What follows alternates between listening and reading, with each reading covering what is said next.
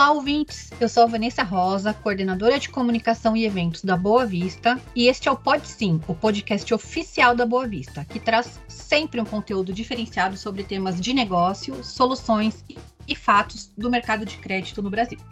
No episódio de hoje, vamos falar sobre como evitar golpes com o score e limpar o seu nome.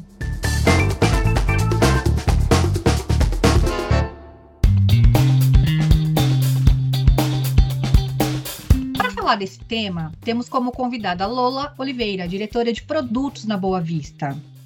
Olá, Lola, seja muito bem-vinda. Olá, ouvintes, é um prazer estar aqui. Hoje nós vemos muitas promessas de pessoas declarando que podem aumentar o score dos consumidores ou até mesmo limpar seus nomes, né?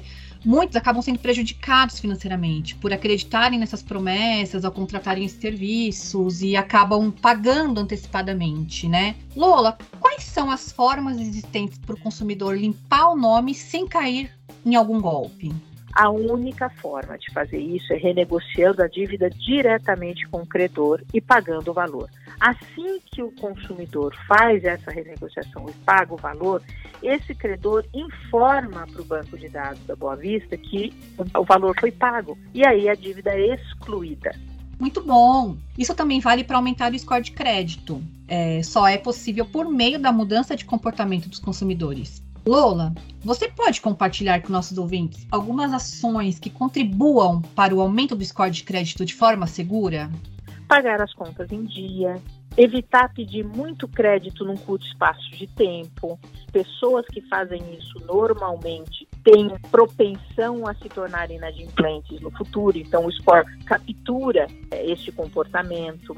Pagar as dívidas que eventualmente estejam em atraso, manter o seu nome registrado no cadastro positivo, não pedir para sair do cadastro positivo, porque o cadastro positivo marca não só o inadimplemento da pessoa, mas o adimplemento, ou seja, as contas que ela paga em dia. Outro ponto importante, totalmente ligado à, pontuação do score, é ter contas registradas no nome do consumidor.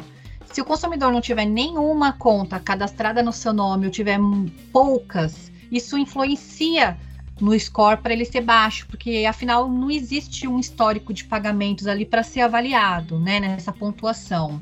E mais um ponto que é importante para manter a pontuação do score é a atualização dos dados cadastrais em todas as empresas que o consumidor mantém algum tipo de relacionamento, né? Os bancos, as lojas de varejo, que você faz o carnê, é, e até na própria Boa Vista. É, e é muito fácil atualizar os dados, né? O site é o consumidorpositivo.com.br, dá para fazer atualização de endereço, telefone, e, e isso é muito importante para melhorar a pontuação do score, manter os dados sempre atualizados. Lola, muito boa todas essas dicas, com certeza vão ajudar muito nossos ouvintes.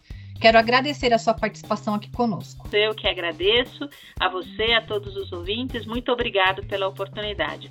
Bom, pessoal, ficamos por aqui com mais esse episódio do Pod Sim, o podcast da Boa Vista. Espero que você tenha curtido.